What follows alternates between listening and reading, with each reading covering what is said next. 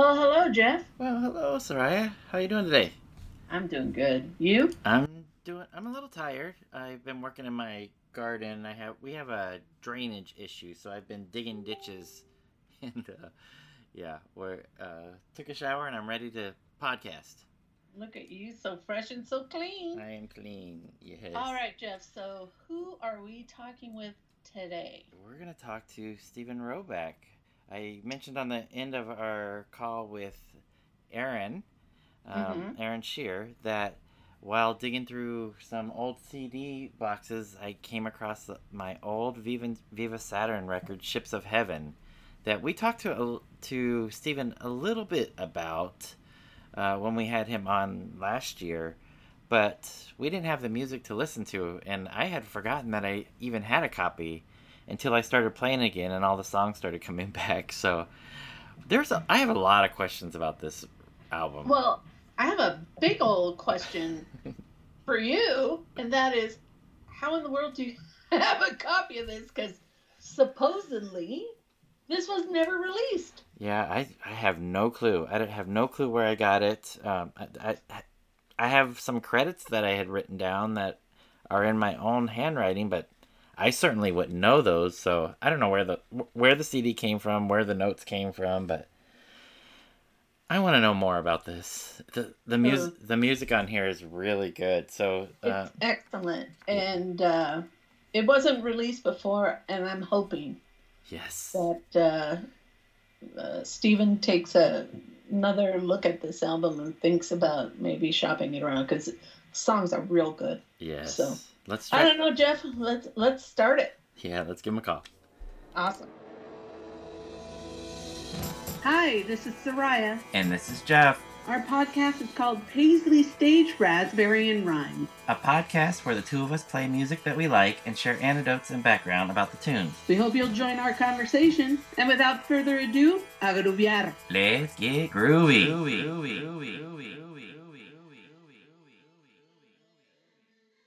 All right, so we just got a message that he's waiting for us, so let's give Stephen a call. Hello. Hello, Stephen Roback. This is Jeff and Soraya. How are you doing today? Uh, hey guys. Uh, I'm doing okay. You, How you How you guys doing? we're doing all right as well. You holding up okay with stay-at-home orders and wearing your mask and social distancing and all that? Yeah, I, I haven't been out of the house in about three months, but Oh, I'm.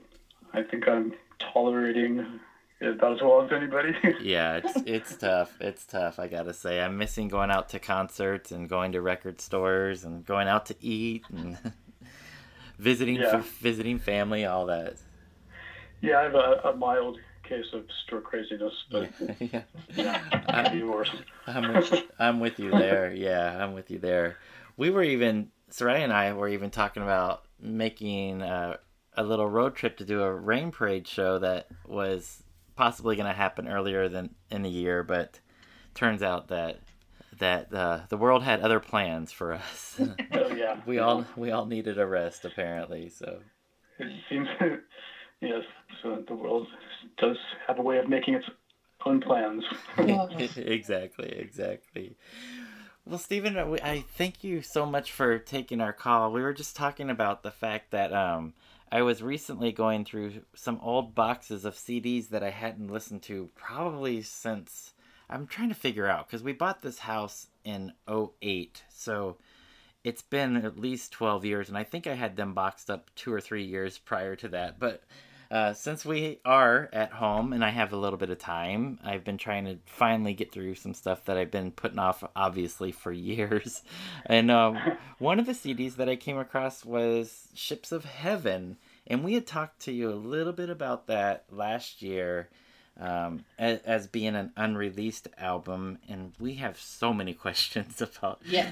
about, about this. Yeah, I hope I can. If I can remember remember well enough to answer if you. yeah yeah so uh, if if memory serves the record was recorded Soraya, did you say that you read that it was delivered to um a rec- Restless a re- in '98. yeah, that's right. Um, yeah, it was, it was recorded in mostly in San Francisco in 97, maybe 96, 97, um, and delivered after being mixed in 98. Um, so yeah, that's kind of the chronology Okay. of it. And then, Yeah. so, so the label passed on it, it sounds like. Well, yeah, they, they passed on releasing it. Um, we, you know, I had like a, a modest contract with them and, um, you know, followed through on recording and delivered it. And then they kind of just balked on, on releasing it and decided, you know, that it was, you know, they, they didn't want to follow through with, with, you know, promoting the band. So, um, it kind of ended up in limbo. and I had delivered, I already delivered the master, so they, they, they kind of, I think they offered me to, to buy them back, but I, you know, at that time it was like, well, you know, I kind of didn't have the money to buy back the record. Yeah. So we kind of just let it, let it rest. Okay. No, no pun intended, with Yeah. Restless. Yeah. Um, but um, so yeah, so I kind of just fell through the cracks, and you know, it, at the time it was like, okay, well, you know, I'm moving on to other stuff anyway. It was kind of a transitional period anyway. It, it was definitely going to be the last Viva Saturn project, or Oh. uh, you know, or official album. oh, okay. Okay.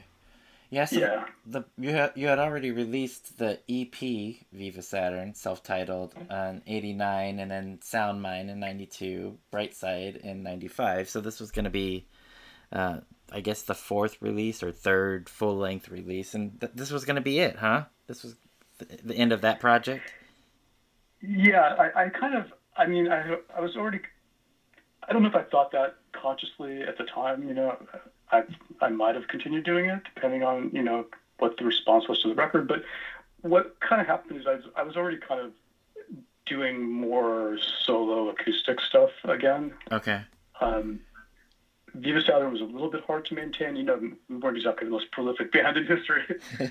um, because you know John lived in at the time. John lived in LA. We were kind of split between two cities. John and Billy Blaze, the drummer, and Gary Eden, who did some bass playing for us.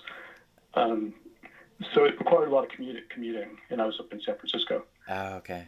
Um, so yeah, it was just kind of the natural progression of it, and I started recording a lot of acoustic stuff in my in my flat in San Francisco, um, which some of which ended up on that on that record.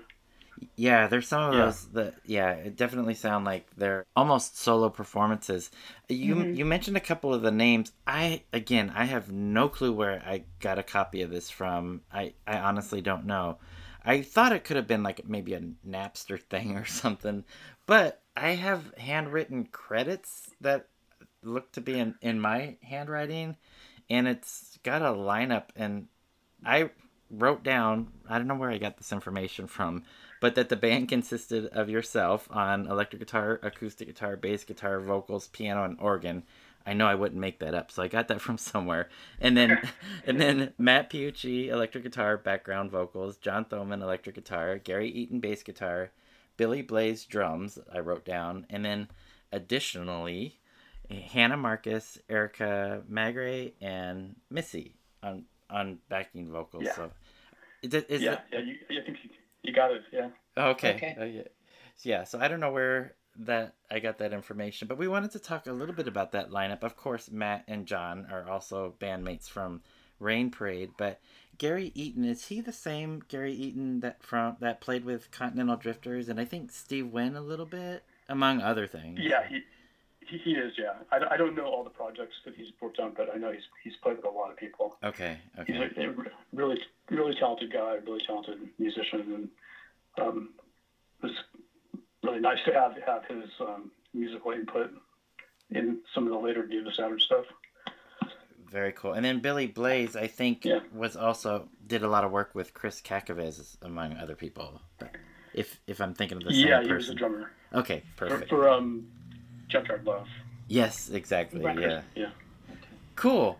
And then um So Yeah. the copy I have, I don't know if it was if there ever was like a final sequence for the record ever figured out. I imagine so if it was delivered to the label. Well, I think so. So I think what happened there was there was a sequence. Um, I sent them the final mixes, but it wasn't a final final. It, it needed to be mastered, and and the song order could you know probably would have might have been slightly different than what I sent them. But what what happened is because it never got released at some point, I was we kind of decided, oh, maybe we'll just release it ourselves since nobody else wants to. And I think I did like a limited edition of maybe a, a hundred or something, which I kind of pressed up myself. Oh. And I was, I was wondering, did you did you get one with an album cover? Because we actually made, you know, an actual. it, it was kind of cartoonish, but we you know we made we made an album cover for it. So some a few people actually bought the bootleg and have an official album album you know CD cover oh, with all the credits. So I was wondering if you had that version or if you just had gotten it from other, another source. Yeah, I think I got it from another source because the picture that I have is a picture of half of your face and uh, uh, w- with a gate or something next to a gate. So I don't have that official cover.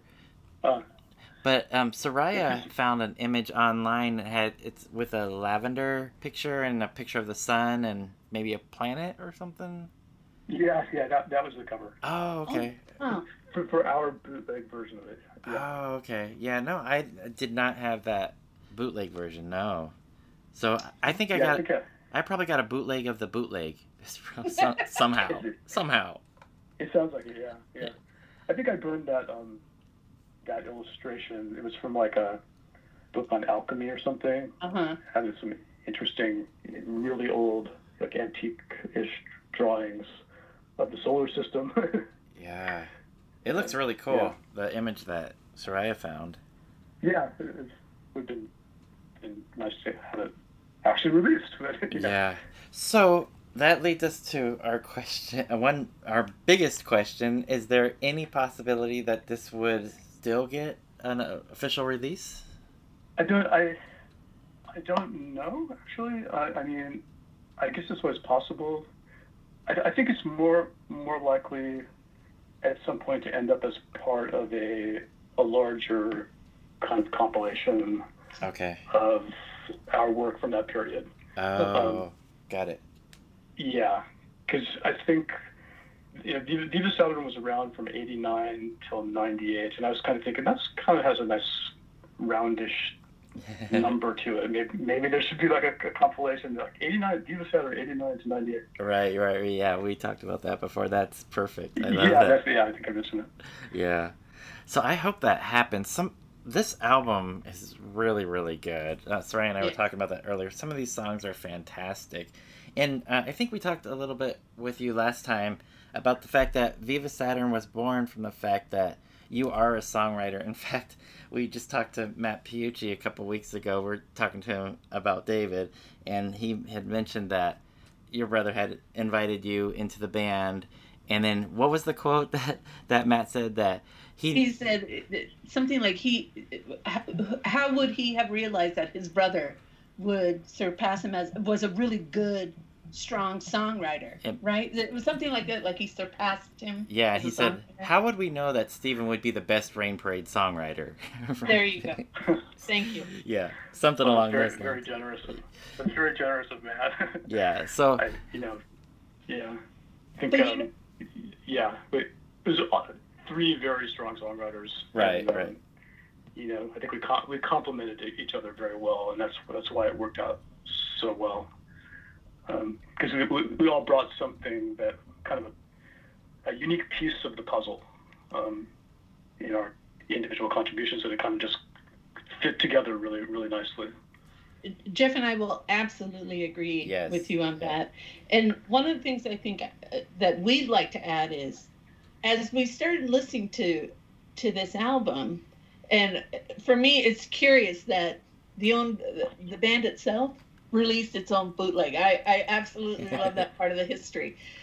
The the lyrics, the lyrics on these songs are so strong, and uh, I was telling Jeff that as I was listening, I kept writing notes and I kept going back to this one note that came right at the beginning. And it's you as a as a lead vocal. No one can hide from you on this album. These songs emphasize you so well. And I have to agree with Jeff that there are some of these songs that just feel like a solo, uh, you know, a real solo highlight. And so the lyrically, this is a strong album. And then in each performance we get something that just builds and builds and builds it's really this is this is such good work and it it it's curious to me that it just at the time it just didn't get released oh well th- well thank you um, i appreciate your very complimentary statement on that yeah uh, you know I, I do feel like the album has some some of the my favorite things that I've I've done and you know, it some of yeah, so some of the, the, the lyrics are among my, my, favorite that I've come up with, and um, of course, you know, I, once again, major contributions by by Matt Piucci and John John Thoman. But yeah, it was it was, it was put it this way, it was a, it was a very creative period. Um, those that couple of years, and where I was kind of just you know working in my house and um, had some time to, to write tunes and yeah, and then so, some of some of the recordings were actually came out better than I expected. And like recording vocals is can, can be really diff- difficult. And the key the key to it really is, I think, making sure making sure that the song itself is written that so you know so written for your voice in the right key and I think a, few of these songs kind of hit hit that right, um, the sort of right tone. So, yeah, like Angel Sister, I think came out pretty nicely. So that's the first um, track that I have listed on or in, in, sequence angel sister we wanted to ask you stephen is it okay if we walk through all of the songs and get some quick feedback on some of them sure and sure just to spark some memories, I thought I'd play like a, a few seconds of each song, just like a little sample. Okay. Um, yeah, okay. Refresh my memory. Yeah, and ours as well too. So, um, and Angel Sister is the first one. So let's listen to a, a few seconds of Angel Sister.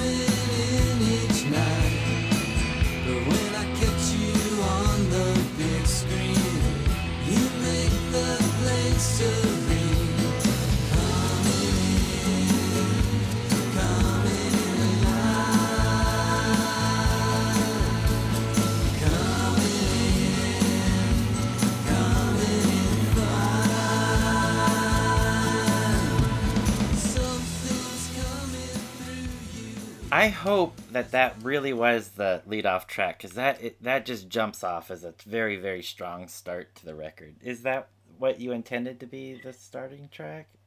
Yeah, I think so. Yeah, um, that was probably probably my favorite song on the on the on the record, and um, yeah, that that was actually that was kind of a cool production. Actually, the whole thing. Um, we recorded that mostly at a studio called Brilliant Studios, which I might have mentioned in our last talk um, in San Francisco. It's not there anymore, but it was a really nice old brick studio that was, was built out of an old brick foundry. So it had mm-hmm. really high ceilings and really cool, you know, sound, um, sort of like acoustics. Um, so we recorded that there, except for the background vocals, which I, um, the sort of angelic choir Yes. Which we were, I recorded it up at my home studio, and I got my ex-wife and some other Hannah Marcus, who's a really talented musician who I worked with at the time, and a few other people to to um, to be the angelic choir for Angel Sister. Yeah. Oh, okay. Okay. Appropriately stated. Yes. Yes. Yes. It's this beautiful harmony, and uh, but throughout the whole song, it, what a great way to start. What a great way to start. Yeah, has that kind of punchiness. And yeah, actually, it was kind of funny. We we ended up having to mix together probably like 30 or 35 tracks, which is just you know it's kind of absurd for for us, you know. But um, so we actually had to bring I had to bring my computer from home, which had all the angelic vocals on it, Ah, to mix it with with the, the band tracks on the 24 track analog tape. So it, it was kind of like a sync, you had to sync everything up, and oh wow. it was kind of insane. yeah. So Even more impressive. It sounds challenging. yeah, I could, could- yeah, it could have been. We could have done a documentary just on that, just on that, that particular mix, you know, like Wow. feature length documentary. That's hilarious. The making of Angel Sister. yeah, exactly. Oh, Very cool. But the song, the song also, one thing I wanted to say about the song is it, it's kind of about, it's, it really is about, I don't know if you get it from the title, but it, it's it's about Los Angeles, which seems to be a common theme in Rain Parade songs, um, or our history. But I think it popped into my head when I was driving into LA one time, and uh, and so, so it's about this about Los Angeles and maybe someone I loved while I was living there. mm. But we used to go up, we used to go up in the hills there, in the Santa Monica Mountains, and um, just look down on the city. And you know, the lights are just absolutely hypnotizing. Yeah. Um, which I know you guys have seen. Um, you know, the sort of endless pulsating lights of LA. Um, you know, we used to go up there and tell stories about what we imagine people were doing down below. Oh, that sounds like fun. Yeah. Yeah. Um, how many people were doing something or other. Yeah. Um, anyway, it's just an inc- incredibly hypnotic vision to, to meditate on. So it's the, just the view of Los Angeles has been an endless inspiration. So that's really what that that song is is sort of inspired by. Ah, I did not pick up on that. I did not pick up on that. Very, very cool. So then the next Yeah. song, the second song, starts off with the film intro, at least the one, the version that I have, and it's the title track, "Ships of Heaven." Um, do you remember what the the film intro is from? Uh, yeah, that's we sampled um, a few seconds of from the original Snow White cartoon, cartoon, the Oh. Disney cartoon from the 30s. Oh wow! and it's it's the Snow White singing um, was I'm waiting for the one I love to find me, Oh, and then yeah, we actually used quite on that song actually has um, some interesting sound effects that we we found. I think we used like these different horror movie sound effects. So there's like howling wolves in there and windstorm and various other horror movie sound effects. oh wow! Uh, yeah. Let's listen to a few seconds of it and then um, find out a little bit more about it. So take it away, Snow White. Okay.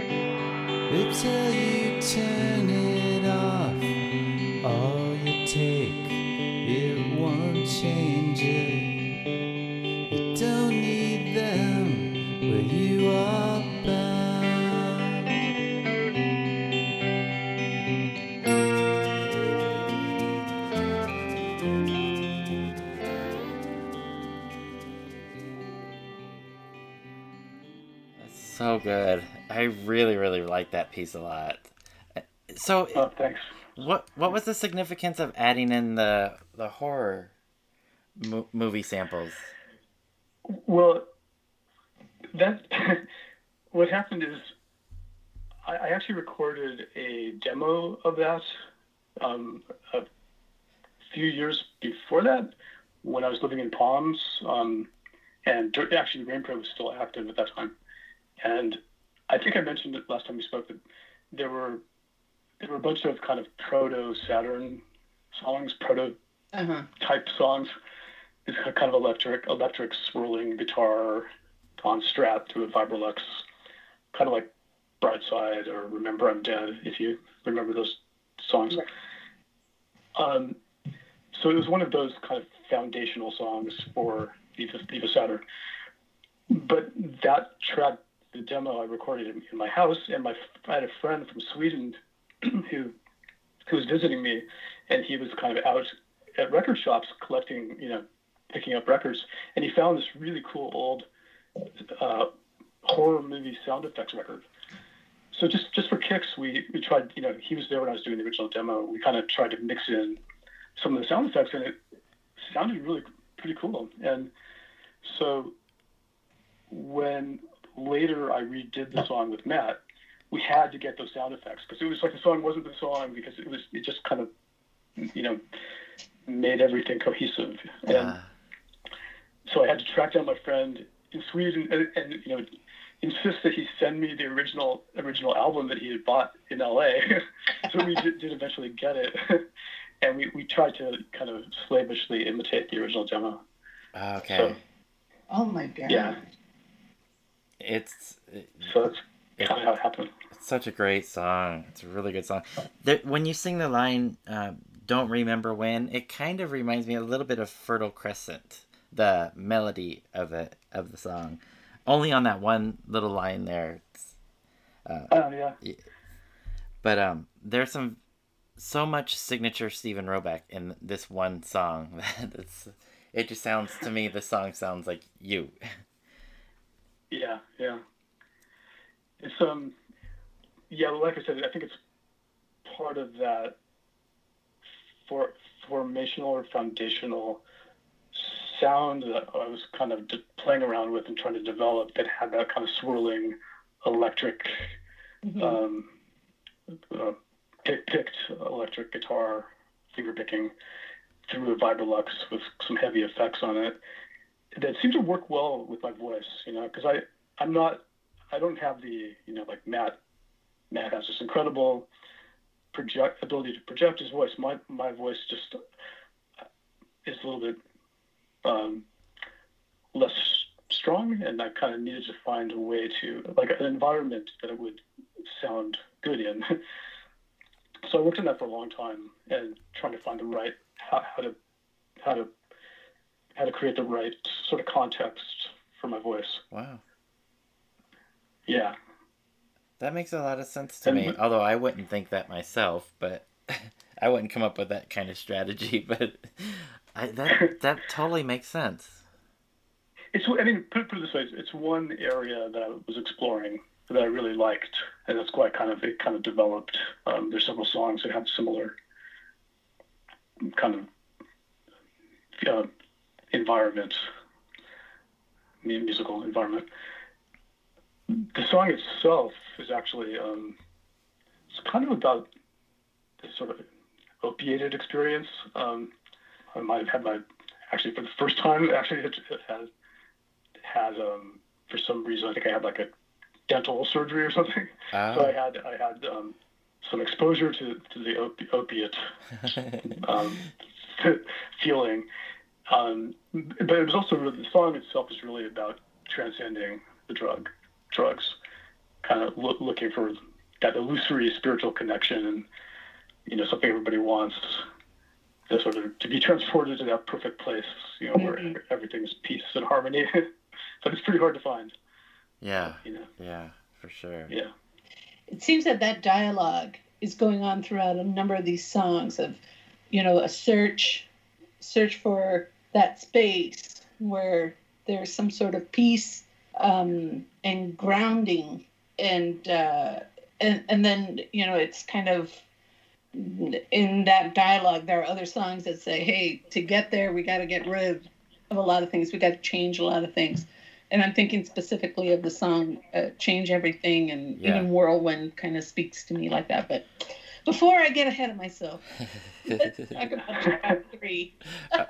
All right, so track three is "Bury the Axe," and I love how it starts off with these marching drums, and um, I have a question about that, but let's listen to it if that's okay, Steven.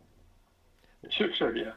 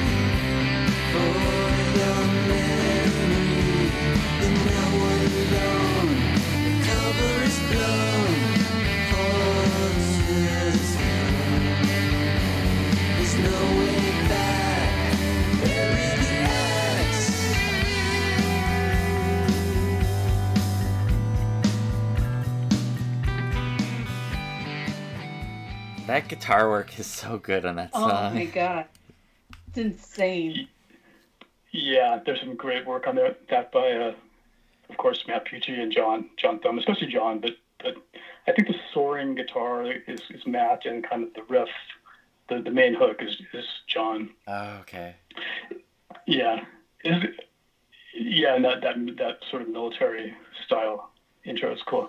The um, song is a little bit of a mess sonically. Um, that's one that definitely needed needed um, some additional attention. You know, kind of needs to be mastered. And in a perfect world, I would I'd like to even remix it because it's uh, it's got some over the top uh, guitar, raw guitars happening that might benefit from a little reining in. But uh, yeah, but over, overall, it, it came out pretty nicely. Very cool. There, I wrote down a couple of the lyrics, and I was um, interested about the content of the song. And uh, the the lyrics that I wrote down is "There's no way back, bury the axe," the chorus, and then "Dig a shallow grave so you can find me." And then with that and the militaristic drums, I'm really I'm I'm really interested in what the song is about and what what the intention was behind it. Yeah, well, I, I think it was just kind of about realizing this sort of stupidity and futility of holding grudges. Okay, yeah. and and being angry, holding on to anger, um, and just you know wanting to put a rest to it, you know, to to those feelings, to relationships that are, you know, where you are holding on to negative negative feelings. And um, just making people, yeah, like like Soraya says, it, it is kind of about. There's a theme to this record about wanting to kind of make peace and coming to terms, and it maybe you know might kind of reflect the moment, that phase, you know, kind of this transition from. There was Rain Parade, and then, then there was Viva Saturn, and that was kind of like I was ready for like to move into the the next thing, um, and there were some, probably some relationships and various you know, various people and various entities that I was just ready to to lay to rest and you know so I mean, some of the lyrics are have, say strong imagery like dig a shallow grave where you can't you can you can can find was it you can find me but you you can hide me but you can't you can find me. Yeah. you can hide me but you can't you can find me. Yeah. Um, and you know it, it does express some anger too and it, it's kind of a contradiction but it was definitely about wanting to transcend the, the, the petty stuff No, that that is perfect. I mean, in, in talking about a song about burying the axe, you you want to talk about that, that that there is anger, right? That that's that's something that needs to to happen. My wife Chris and I had this conversation last night. We were talking about some friends of ours that were are dealing with an, a situation with anger, and we were talking about how it's really it hurts them to hold on to all that anger and the other person Yeah. doesn't even care to be honest and that person that has all the anger is the one that's hurting themselves i mean i don't know how much you how a person goes Absolutely. about letting go but it, it hurts the person that's holding on to it that is not bearing the so That's that's really true. I mean, I think you see that in, in abusive relationships where you know someone who's the the victim of abuse is, is hurting, um, but to get where as the abuser probably doesn't care, you know, or even maybe even enjoys, you know, being abusive, but it's kind of up to the to the object of the abuse to to get that out of their life their life. And I think so, some of the imagery kind of that does touch on some of those kind of feelings of you know being being in the in the kind of relationship you're talking about, kind of where people's behavior or anger or whatever m- m- malicious malicious um, behavior towards you um, can be really hurtful. You know. So, so the song kind of expresses some of that. It's a very powerful song. I mean, and- right off the bat with the with the militaristic marching drums, I mean, that that just sets the tone for for what what you're about to address. So, Yeah, it's kind of like a march to a, um, don't to say to an execution, but it's kind of, it's, kind of, yeah, has that kind of military uh, um, vibe to it. Yeah. very cool. So let's go on to the next song, and Soraya had already hinted at it, and this one is a rocker. I'll say Oh that. Oh my gosh. so let's play uh, a little bit of "Change Everything." Cool.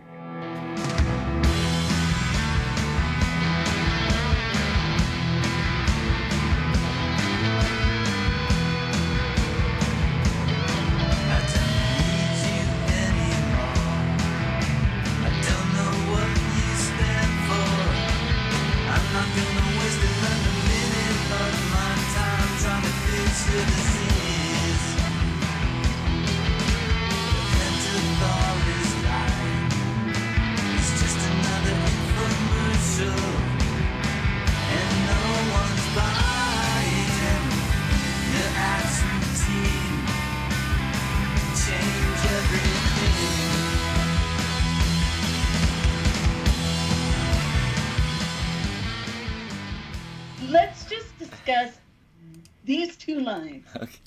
Not gonna waste another minute of my time to try and fix the disease. yes. And then a little later on, I don't need you anymore. This song, and when I think about that sequence, you know, that first we have Angel's sister kind of setting this tone of, you know, where's my role in this world and what are people doing? And, you know, we're all kind of connected but separate. Then Ships of Heaven, kind of looking for that transcendental place. Then Bury the Axe, kind of setting the tone of shedding, right? Shedding the past. And then we get to change everything, and it's like, ah, there's a moment to take a breath. And you just say, you know what?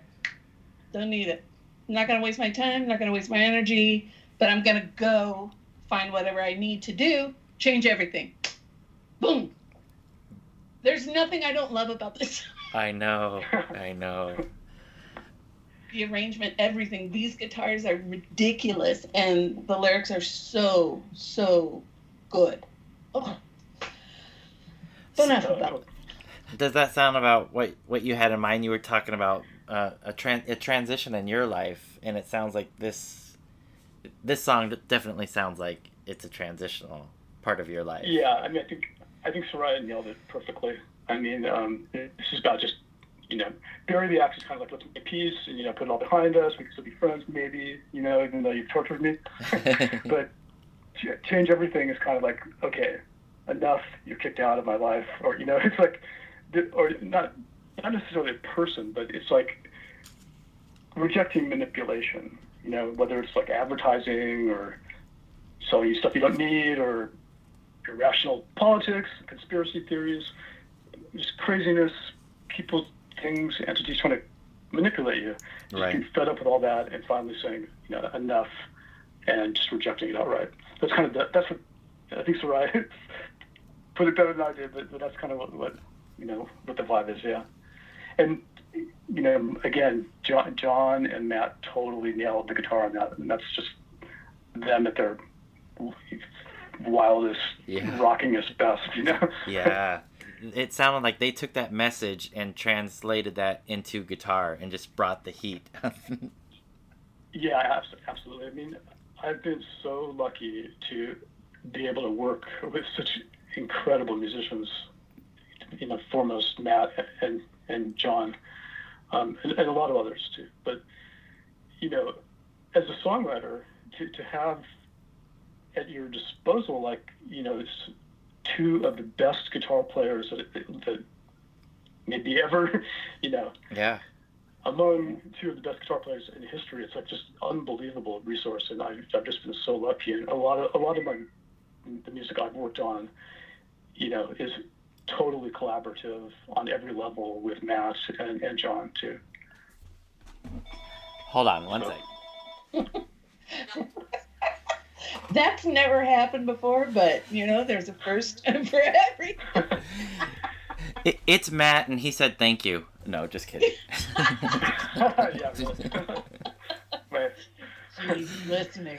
yeah, I totally agree. I mean, those guys. I mean, the whole Rain Parade band. Come on, you guys are. I mean, it's the cream of the crop. But to have those guys Yeah. at guitar, yet on guitar, I totally hear what you're saying. And on this particular song, yeah, the guitars are. It just, woof, it just, it, it'll take your breath away because it just shows this exceptional quality. Um, I mean, we've been seeing it, but in this song, it's like everything. It's just everything magnified times ten. At least Yeah, for me, yeah. as a as a simple listener, it just seems that way, and it, so this song just becomes very big, and Yeah, yeah. takes you in. Yeah, it's it's it's amazing um, how you know Matt, both Matt and John have this ability to just pull out guitar melodies. Like, I, they're really really really good at finding the sort of the motif in a song. And sometimes I'll point it out to them when we're working together, and just running with it and building it into like an amazing guitar part that has is full of its own. It's like almost symphonic, you know, um, melodic quality. um, you know that they're able to take an idea and do multiple variations on it. When I say symphonic, I mean kind of the way symphony takes a motif and um, builds out several several kind of related variations that all kind of connect back to this one idea. And they're, they're, they're both outstanding at doing that.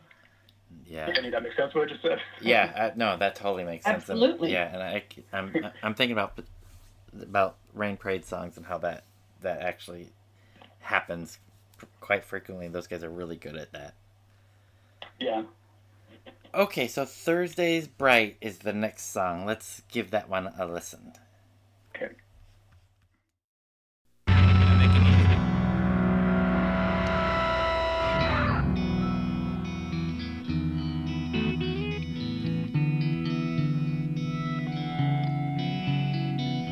Thursday's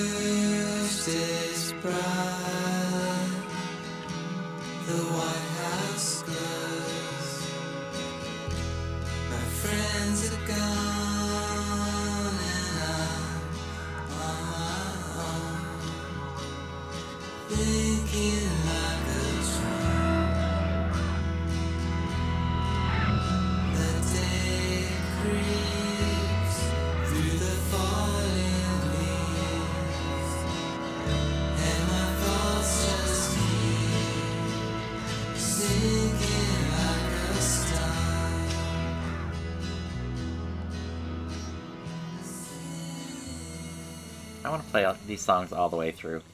Right? So tempting. So I love how you have the acoustic guitar playing, and I think it sounds like a mellotron or a mellotron kind of sound, maybe. and then that distorted feedbacky guitar just layered underneath. It's so beautiful. I love the arrangement of this one. Mhm. Yeah, thanks. I, I think I think you actually um, did identify um, most of the instruments correctly. I'm not sure it's a it's a mellotron, but it's um, might be a backwards guitar in there. I think kind of sounds like an organ. Um, but yeah, yeah. Um, actually, this is one of my. I think this actually is my favorite song on this whole collection. Wow. Um, yeah, because I remember I remember when the day this kind of this the day this was born. um, uh, it was it's about it was about being alone on Thanksgiving, which is always Thursday, um, and wrestling with some demons. Um, and um, I remember it was it was Thanksgiving weekend, and it was a really beautiful day and it was late fall and there were cold winds and leaves were blowing. So it had that late fall kind of kind of feeling um, and i was living in, in san francisco on this narrow street called elizabeth street which where i did a lot of this recording and which later became, became known as elizabeth street studios um, and um, across the street there's there was this beautiful incredibly bright white house that in the morning sun would just glow. glow. Wow. So part of the visual element of the, of the lyrics um, was that that vision. But um, I think I, for some reason I ended up there alone. Like my wife had went to visit her parents, and everybody was out of town. So I just had a lot of time to kind of to think, and um, it's kind of what the about those moments of loneliness when um, you know maybe you want to give it all up, but then you realize you know maybe or maybe you the problem is with you, and you know you, you're lucky to have what you have, and you know you, you kind of want to try to keep it no, no matter what, but it's kind of going through this sort of like realizing that the problem is really, is really coming from you and the world is actually a pretty pretty beautiful place. It can be. Wow. That's kind of heavy. Beautiful. Yeah. Yeah, and I think that I, it is kind of heavy. Maybe sorry, if it's too heavy. No, no, no, I remember. I remember the. I remember the feeling. It was actually a really great day. It's like you know when the weather is just like kind of uh, perfect. with This not too hot, not too cold. The, the wind, the leaves. It's kind of like a magical feeling. And I think that the song kind of captured that feeling. So that's why I think why I like it so much. It totally feels like an autumn song now that you say that, which is my, my favorite part of the year is the fall. And um, it totally does have that feel to it. I love the way that you say that the, how you phrase it as the day that the song was born. It's such a, a beautiful Yeah. phrasing and talking about a piece of music. I love that. I Yeah, I love that. Think I might have had a little bit too much coffee that day too.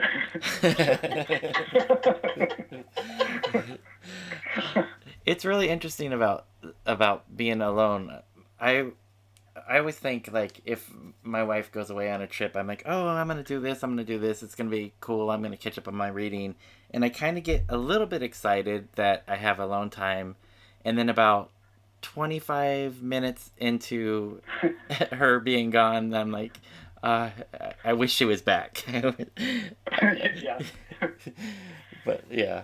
Yeah, it was, it was definitely amplified that day too because of because of the uh, the holiday, you know, Mhm. Thanksgiving.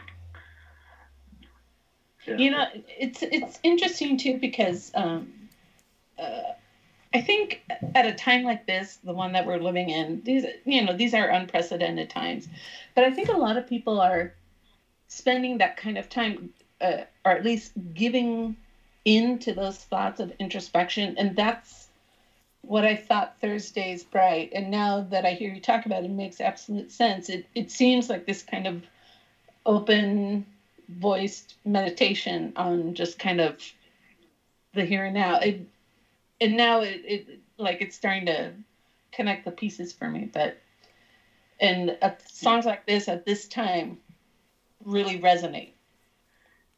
Yeah, it, it is kind of. It is. I think you put it well. It's kind of like an an open sort of meditation on appreciating you know, on, on the things that we have that are really precious, you know, and how um, it, it does seem really, really, since we have so much time to kind of sit around and, you know, not just not go out and distract ourselves.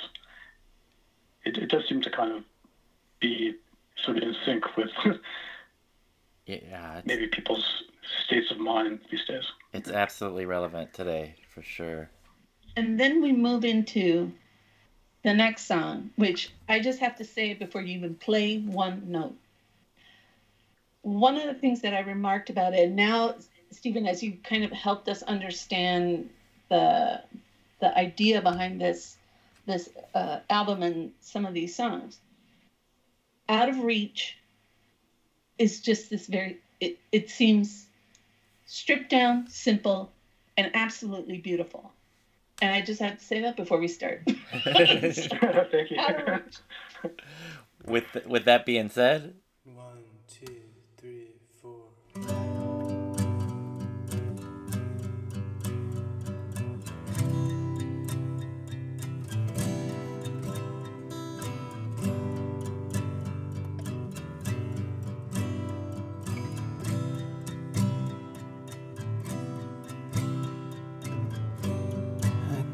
this feeling moving up my spine. I'm too sad to shake and too cold to cry. Completely out of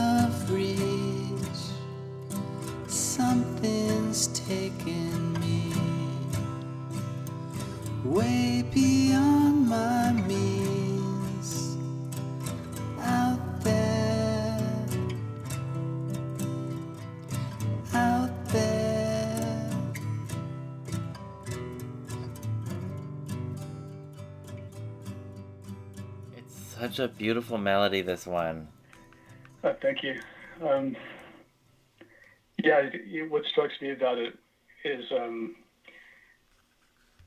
as Sarai said, it's totally stripped down. Um, I think this, this album does have this contrast of like really heavy, pro- so- couple, few, few songs that are you know, really major production numbers with a lot of stuff going on, and these other kind of just very raw, stripped down, acoustic songs. Um, I think that's kind of what I, what I was getting. I was wanting to do more of. Um, one thing they're a lot easier to record, you know. but um, yeah, it's kind of more dir- more direct. This this one is yeah, this one's kind of has a slightly dark story behind it. Um, I'm not sure I should even tell it, but um, it's kind of about being completely turned upside down by by unexpected events, um, which we've all experienced. Um, in this case, it was the loss of a, of a good friend. Um, but it's kind of about I was thinking about it actually. What, remember the term synes, synesthesia that Yeah. came up one of our discussions, Yes. Yeah. somebody's discussion. Yeah, Yeah, this is kind of about um, emotional synesthesia okay. that occurs after a trauma. Um, so, like the line, too scared to shake and too Mhm. cold to cry. Right. It's like after you experience something that is really sh- difficult, your, your mind and emotions it take a long time, to, can, can take a time to kind of get rewired for the new reality. Mhm. And I, I think this song, some of the lyrics, um, I'm not even sure where they came from. It's almost like I was just telling what, I was feeling, you know. And what I realized that listening back to it now is it has that it has this kind of weird transposition of different types of feelings that you wouldn't normally connect. Like you wouldn't connect. Um, scared to shake, um, too scared to cry. Or, I don't know, you would shake if you're cold, and you would cry maybe if you're scared. but here it's like scared and, sh- and shaking hmm and cold and crying Or you know it's, it's like a lyrical lyrical license trying to express the confusion of those feelings if that makes sense Absolutely. Absolutely. and actually a, an interesting side note to this is that later on um, my friend's sister actually made, made a film like an independent movie about searching for her brother uh, and she used this track as as the uh, the title title track for the song for the for the movie. Wow. Oh. Yeah, What was the name of the film? Out, out of reach. Oh, okay. She she used it as the title of the, of the movie and as the title track. Oh, for the, got for it. the oh, got it, got it. Yeah. Wow. Yeah, I think I'm not sure whatever happened to it. I think I don't think she got it into into like any major production, but it's out there somewhere. Ooh. Wonder if we could find that. I think we got to start searching. Who is who? Who is the filmmaker? Uh, her name's Anna Anna Baum. Okay. I, I could I'll, I'll um, drop her a line and see if it's available. I'm not sure that she actually, um, you know, wh- where she's at with it. With it. Got it. Yeah, I'll look into it. That's powerful. So next up is nothing like out of reach. So going from the nice, quiet, introspective, this one has an onslaught of guitars. And yeah, yeah. And drums. Yes. Oh, yes. Yeah. Yeah. yeah. Sarai and I, you, we were talking about the drums on this one earlier. So up next, um, in my mind, this would have been a vinyl EP or a vinyl album, and this would be the first song on side two. but alas, that never happened. But anyways, up next is Whirlwind.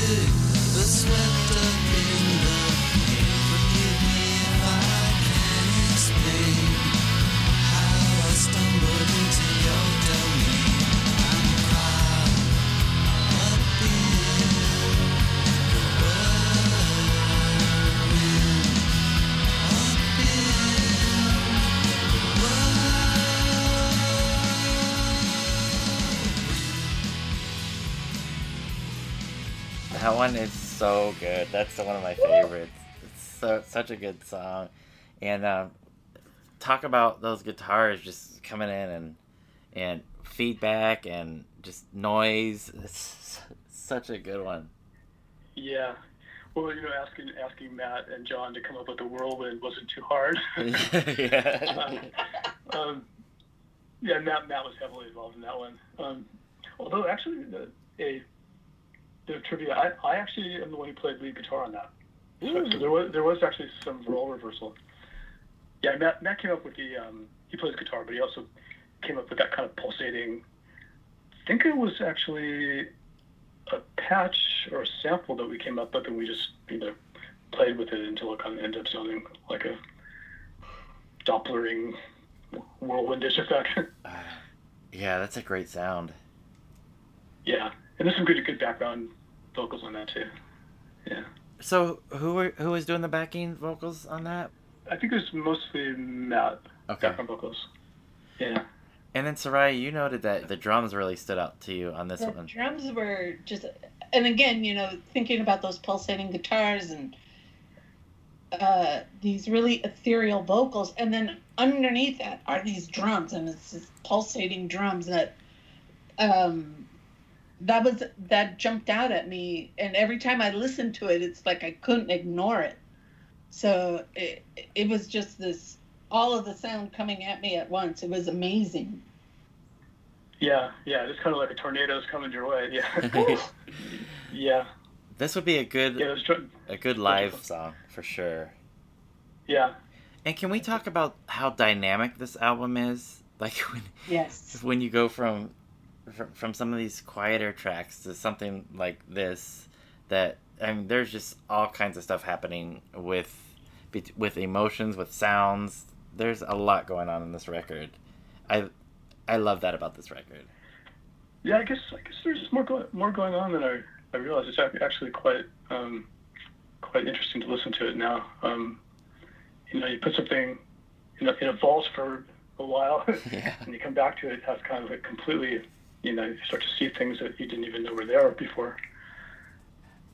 may I remind you it's been a couple decades yeah, well, I didn't want, didn't Just want as- to emphasize that, but it's Sorry. been a while. But uh, Jeff, and I want you to think about this sequence here. So it goes whirlwind, come around, which I I will talk about, yes and then quality time, and then Valentine's Day. Like it, it's this sequence coming up.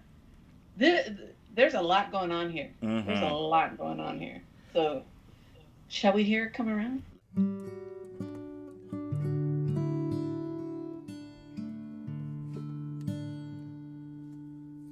One, two, three, four.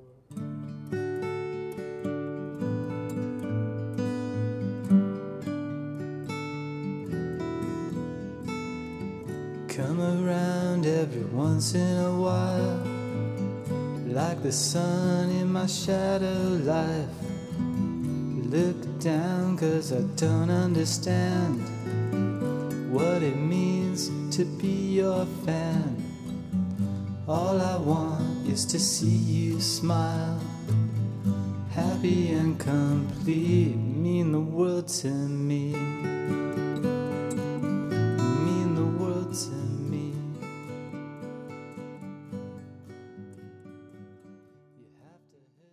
Steven, this one sounds seems really personal to me. There was a couple lines that I wrote down. Of course, you you mean the world to me on that part, and then um, you're my best friend is another line.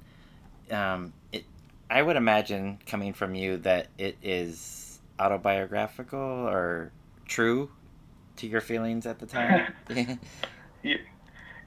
Yeah, I mean, I, I'd say yes, um, definitely, and pretty much all all of all these tunes in some way, whether that you know it's obvious on the, the face of it or, or sort of autobiographical.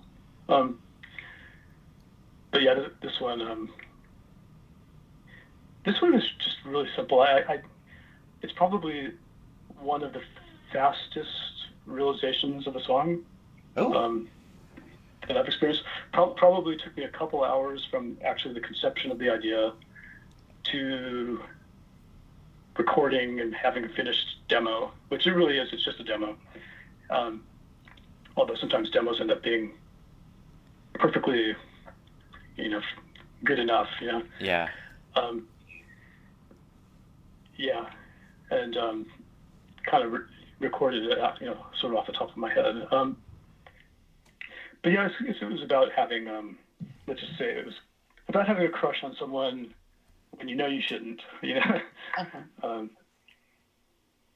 and wanting, no matter how how how much you feel for that person, kind of, you know, you know understanding their their pain and wanting everything to be okay, you know. That's Right. beautiful. I love that. Beautiful. All right, then, Soraya, you mentioned quality time. That's Oh man. I got a, I got a lot of thoughts on this one, but I want to hear it. That's how good it is. I want to hear it. All right. All right. With the standout lines, we need quality time and life is short. Here is qual- here is quality time.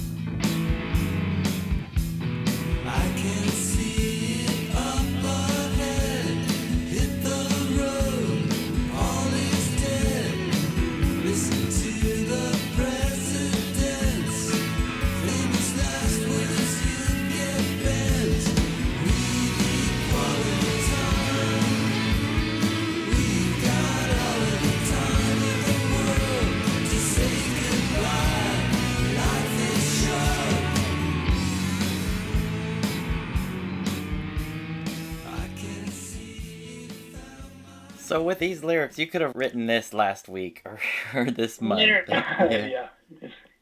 Look at Sorry. who he's telling us to listen to. Listen to the president. Listen to your Undertaker. And at the end, listen to the present tense. I hope I got that right. yeah, you did. exactly. I love that sequence. And uh, just, Jeff, so they reel us in. I, I wrote down, and please remember, I'm not a musician, I'm only a fan. and I just wrote down, these guitars in space. That's what it felt like to me. But listen to the lyrics.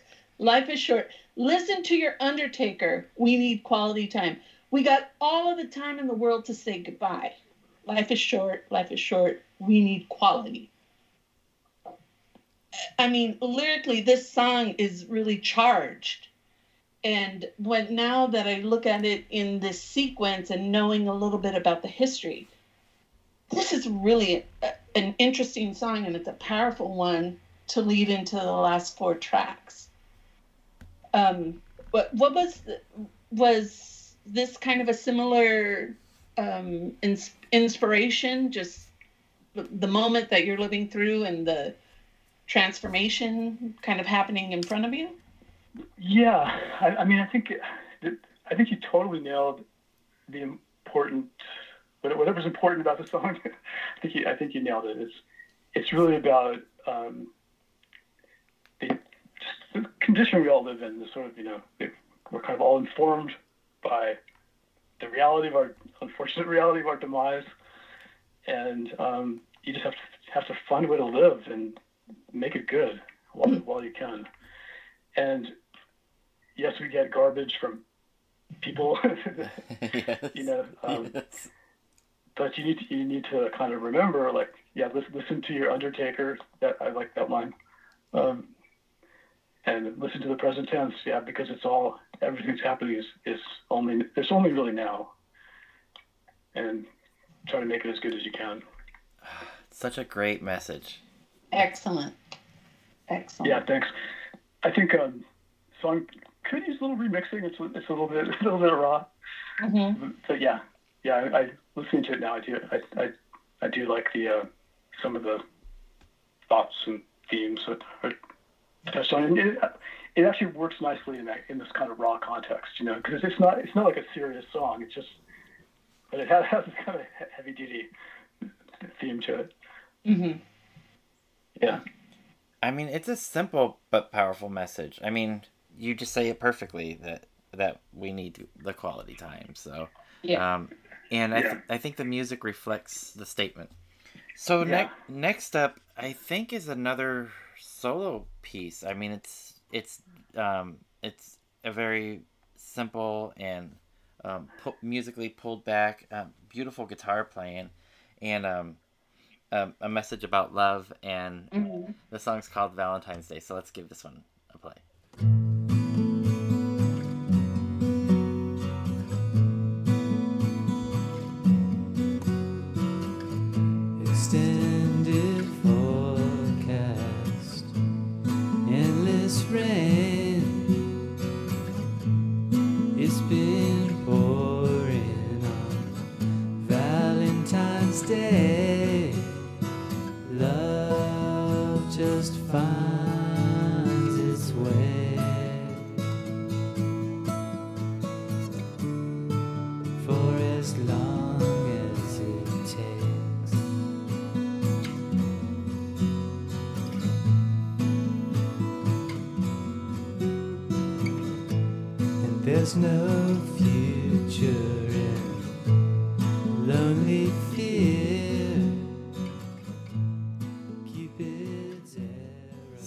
Sorry, I figured this one's right up your alley. I mean, look at those two lines. Love just finds its way for as long as it takes. That's a really poignant message. And again, dressed in this song where it's acoustic and in other words, the message just kind of takes over. I, I just I love this song a lot. It's pretty. It's a very pretty and poignant song. Yeah, th- thank you. Um, you know, it's it's um actually what I remember the day. I remember the song, and it was literally Valentine's Day, and it was raining. It was pouring outside, and I just thought it was like a really, really gloomy day, and I was kind of, oh, God, this is kind of bizarre, you know, on this day that you know, it's supposed to be like love and joy, and Yeah. was just like an incredible stormy storminess. So the the weather was just in such contrast to the basic, um, you know, idea of, of of Valentine's Day. Um, so it's, it's really just like kind of a, kind of a musing on um, on love, you know, and You know, how I- um, as you're saying Yeah. that, as you're saying that, I'm thinking about with the external, everything going on with like the weather, and I was thinking about that as as far as like, not just weather being n- not um, at its prime, but also the environment that you could be in, whether it's political or whether um, emotional, and even through those situations that that there are opportunities when love finds its way through those difficult situations. And and you were mentioning Yeah. that it was like physically not the most beautiful day on that day, but this beautiful song comes out of that out of that Mhm. situation. Yeah, yeah. It um, it's it's kind of about you know how um, just like you said, I mean, horrible stuff can be going on. I mean, the song itself was literally written during a you know a pouring rainstorm, Yeah. and I think you know as a songwriter, sometimes I mean, you find you find your imagery directly in front of you in life, you know, and sometimes it's I think it's even surprising to to to me or to person making up a song that what you're seeing has can, can be interpreted many different ways you know or can apply to many different sort of analogous situations like like you were saying. Um, but at, at the heart of it it's really it's really just about how, how love kind of is, is the most you know probably the most important thing Absolutely. I think Yep, I Yeah. I agree. It's a beautiful song. Yeah. So up next is my personal favorite from the record, and I think there's a little tremolo guitar, whatever that guitar sound in it, sounds really cool. Um, when I add tremolo to my guitar, it sounds a little bit like that. And there's a couple really neat lines in this one. To me, this sounds like the most psychedelic on the album, Mhm. especially in the middle part. Just that break, it's crazy and fun and psychedelic and trippy. But um, this song is Dream Came True.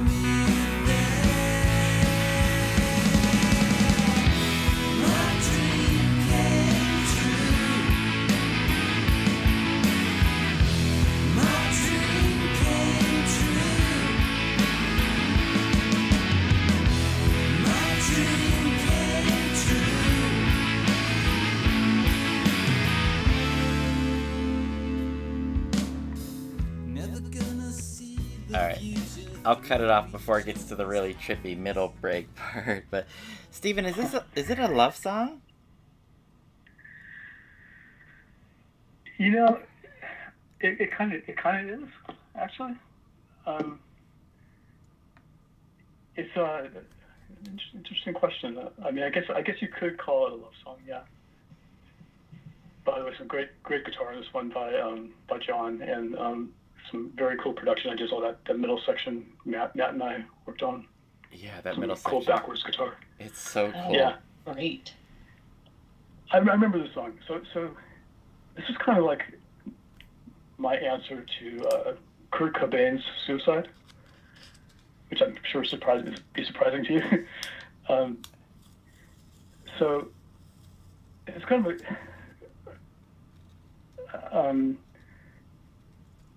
kind of a conversation with myself about self obsession and self obsessed musicians and um, like there's times that we all want to give up, you know, or uh, you know, or feel the world owes us something, or it's more than beer, beer, beer and flattery, which is what my brother was famous for saying. yeah. Um, and, and maybe you have to understand like the musician's mentality, um, which I'm, I'm sure Jeffrey you do, and Soraya you too. um, it's, it's a lot of hard work, and it can be very lonely at times. You know, um, nobody really thinks about that when you're getting into it. You just think of like, oh, God, being a musician is going to be great. But it's, it's, it's hard. It's really difficult to sustain. Life on the road can be hard. There's a lot of temptations. A lot of people don't make it. Um, and there's a lot of deep, maybe even unpleasant, like soul searching to find the right words, you know, for the songs. Um, um, so, so because of all that sort of dark difficult stuff, know, sometimes, and just life in general, you just want to, you know, self-destruct. But it's like more contag- more courageous you know, to hang on and keep living. Um, and success in, in music or professionally is not the most important thing. There's other things like love and friends and nature and beauty and you know so so much. Um, and if you have lo- love and good people, like that's success in itself. So when Kurt Cobain killed himself, I was like, I understood that he was maybe he was in a way who's depressed and is beyond his control, but I just kind of felt angry because, and I think I don't think I'm the only one because um, you know it wasn't. It's not about success. It's about love. About it should be about love. It doesn't really matter, you know, whether you succeed in music or.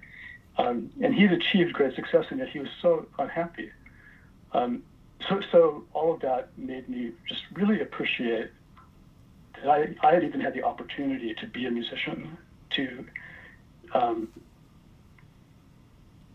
to indulge my you know my creative side, and rather, rather than like you know offing myself because I didn't get everything I wanted, I just felt like I needed to like really appreciate that I had the opportunity and that I've been able to, to make some good music and that I I do have good people in my life and so it's really about you know it's like a, my dream did come true. I actually um,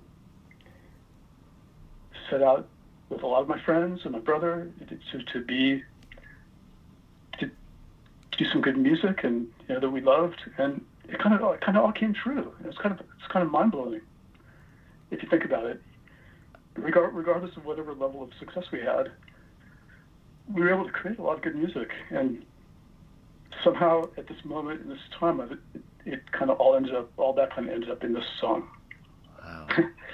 That is If that really. makes any sense. Oh, to- Absolutely yeah, does. yeah, I don't think we can add anything to that. That's beautiful. I love It- that. I love the sentiment behind that song. Yeah. Yeah, thank you. Thank you for giving me a chance to, uh, you know, to tell the stories of these songs. And you know, it's uh, it's been a rough couple months. The last, as you guys know, uh, for because what we're all going through, and what uh, you know, the other things have been going on. So if I sound a little bit dark and emotional about it, you know, I, I'm sorry. Hope, hope I'm not bringing everybody down. No, no, no, no. I mean, Not that, at all. I love that, that. I mean, that whole message. I mean, it's again, it's you're, it. We as we were talking about with Va- Valentine's Day, right? Uh, You we have these situations that are dark and heavy, and then you have this very optimistic message, and the Mhm. message is to look at the things that we do have that we. Uh, that a lot of us take for granted, and I, it's such a beautiful and timely message. Absolutely.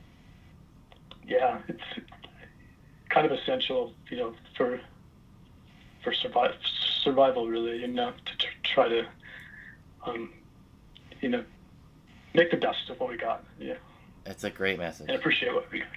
Yeah. One hundred. So the last song that I have on my version is "Needle and the Damage Done." Was that was the intention to put that on Ships of Heaven? Because we talked earlier about that that was included on the Neil Young tribute album. This notes for you too. Um, but Right. what was the intention to put put that on Ships of Heaven also?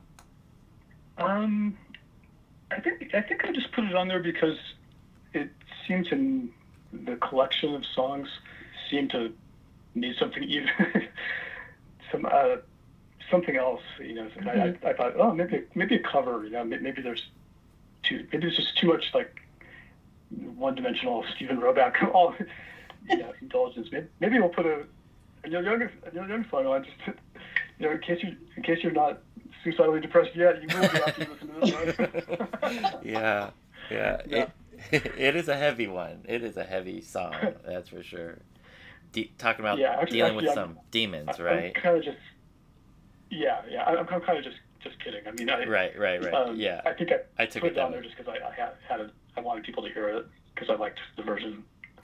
Yeah, I think I We like to. yeah, I think I mentioned to you before, and I know it's blasphemous, but I prefer this version over Neil's version. But I won't say that out loud because I that could be blasphemous to the Neil Neil fans. But your version is so so beautiful. Let's listen to a little bit of it, and um, this will be the last one.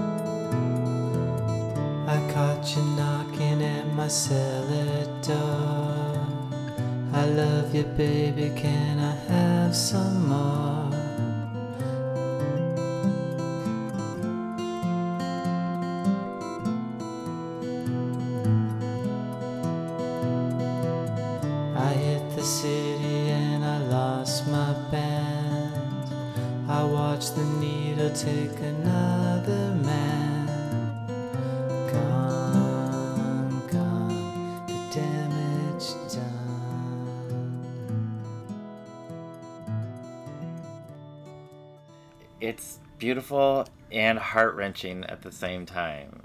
It's hauntingly beautiful. Haunting, yeah, it's hauntingly beautiful. Perfect. Yeah, it's the organ that that was that was the touch that makes it makes it kind of unique. Wow. So this this album is, like I said, there's so much going on. There, there's it's very dynamic. You have the rockers, you know, change everything, whirlwind, and you have the more introspective songs, and um, it there's a lot going on. I just think it's it's an amazing record, Steven. I wish that it would have had a proper release. Um, I I actually like the sequencing that's on this version that I have. So um, uh, hopefully there'll be a day when there's a compilation of stuff, and at least some of these songs, if not Mhm. most of them, will be able to have an re- official release because you you wrote some masterful pieces here. Beautiful songs. Well, thank, thanks, thanks you guys. I I hope at some point too that it, it comes out in some form. I mean, it would be nice to to see it re- released um, as its own thing, which is kind of meant to be. But at the very least, hopefully it'll come out as part of something else, and it'll it'll retain its sort of you know um, own identity within within that context. Yes, I want to applaud. Yes, I know. Like it needs it, Thanks.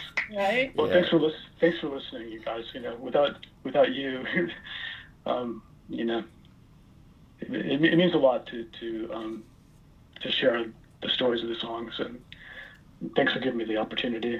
Yeah.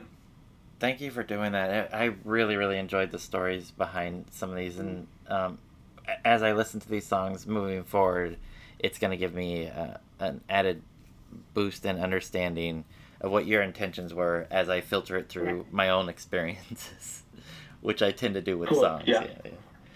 thank you so much for sharing, Yeah. Steven. I really, really enjoyed the conversation and your input on all these songs. And again, Mm-hmm. masterful record. Yes. Thank you. Thanks a lot. Sure, sure thing. And hopefully everything goes well and we uh, get out of this situation soon and we can get back out into the sunlight and and uh, have some more live shows. And um, if if Rain Parade does any shows, we're, we'll be there regardless of where it's at. So we hope if to, Steve Roback does any shows, Yeah. we'll be too. exactly. Yeah, that would that would be, be very cool. I look look forward to seeing you guys All right. in the near future. Yeah. Thank you so much for your time. Thank you so much. Okay. All right. Sure. Stay healthy Okay. and safe. Bye. Take care. Bye bye. Bye bye. Okay, you too. Bye.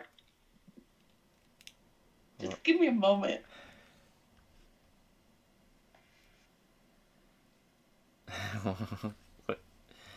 That's my guy right there.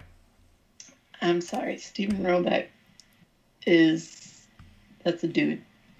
Yeah. Um, I loved hearing some of these stories. You could tell that um,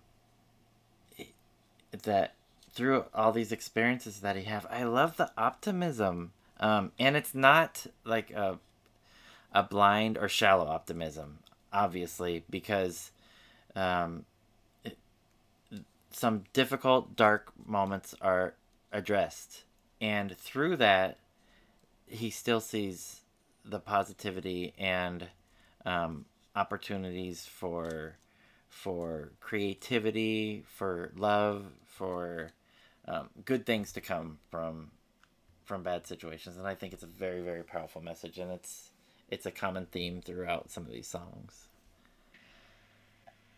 You know, listening listening to Steven speak about these songs, speak about his motivations. First of all, I want to have his memory Yeah. where he can remember an album that he can remember the day the song was born. That was absolutely the most poetic way to put it. Um, but you know, he he really moved me to tears.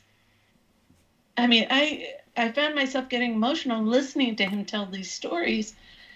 Um, and I think that's why what Matt Piucci said was so on the dot. He is really gifted as a songwriter. I mean, he's gifted as a musician, but really, he's got this way with words, and he just brings you into the story, and he engages you.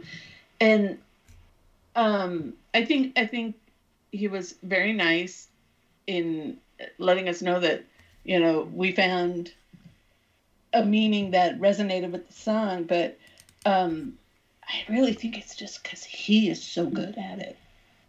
Yeah. Whew. Yeah, some of the imagery was is just beautiful. The the shallow grave, the white house, the glowing white house. Um, I mean, and then the use of weather, because that comes up in a lot of these songs. It's a thread that you can kind of follow. Um, but, and it's an interesting bookend of tracks. I mean, he said um, the the album needed remastering, and um, in with that process, the order may have ch- could have changed. But even if we think about this as a final order, it's a very interesting bookend with Angel Angel Sister, and then with um, the Needle and damage Done. Um, it's a very interesting story that he's told us in 12 tracks. Um, he's a good guy. And this album, you know, this is what absolutely makes me batty, Jeff. You and I are dealing with a bootleg. A bootleg that he that he released, okay? A bootleg that he released. So initially when we start when we started talking about this episode and when the day came, I felt like we were going to the principal's office. we were going to be told why we did something wrong, but um and then hearing the story it's like no, it was good and I'm sad that this album isn't out for people to hear it. Um, and I don't want to know that it's floating around or whatever, but all I can say is I wish this was more readily available. Agreed. Yeah. Because totally look, look how long it took you to find it. Yeah. in your own collection. yeah, exactly. Yeah. Uh, but um, I'm really I'm really appreciative of the fact that I got to hear it and got to talk with him about it. Same. This is a really good collection of, of tracks and Yeah. yeah, Yeah. So he's I, a great guy. he My is. God. Yeah. He's been generous with us, but So he's really nice. so with music there's i love music of course music is super important to me but and i i like the thought of music being the soundtrack to life right? And then we talked about like memories and experiences that people have listening to music. And um, even with aaron we were talking about you know the guitars and all the components and the voices are one thing but the songs are so much bigger than that. And i listen to songs for different reasons. You know i have the car driving songs the workout songs the the chill songs, the, the songs when I they I need to mellow out. And the thing I like about Steven Roback's songs, to me, it's connection. Like I feel connected when I hear his voice, when I hear his songs, and it makes me happy to be alive.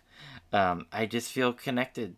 I I don't know how else to say it. I just feel connected to another person, and that's I don't have that. You know, I have thousands of albums and CDs, and there are there are those few where it's all about a connection, and that's that's the one thing that I always get with his songs. It's feeling connected. And imagine imagine that, Jeff. This is what we're all striving for in life, right? Is to create these meaningful connections with people. And how amazing is it that we can feel a connection with someone through their music, someone that doesn't stand in front of us, but connects with us and it through a completely elevated level. I think that's really I think that's a beautiful thing. And the fact that he gives that to us and shares it readily, yeah, it's, a gift. these Rain Parade guys, man, they're a cool bunch. yes, indeed, indeed. Ah, Jeff, how do we end this? Well, That was really a that was really a nice conversation. Yeah, I really, really enjoyed that. So we've had you. we- You've talked about that. We've talked to um, that we love talking to the Rain Parade guys, and we've talked to a, a few of them. Right, we've talked to a few of the three o'clock guys, and most of all of the current Dream Syndicate bands. But when it comes to Bangles, we've only talked to one person so far in the Yeah. Bangles, Annette, which, to be honest, was um, the person that I wanted to talk to the most from the Bangles. Was And an, a, an, a fascinating, amazing conversation. yeah. So on our next episode, there may be a conversation with one of the other members from the Bangles. So let's hope that that happens. We're lining something up, and sh- next week you may be hearing us conversing with a Bengal. Fingers crossed, folks. Yes, yes. All right. So I think that's I think that's how we end it. All right. Gente, algo to be out. Groove on, Paisley people.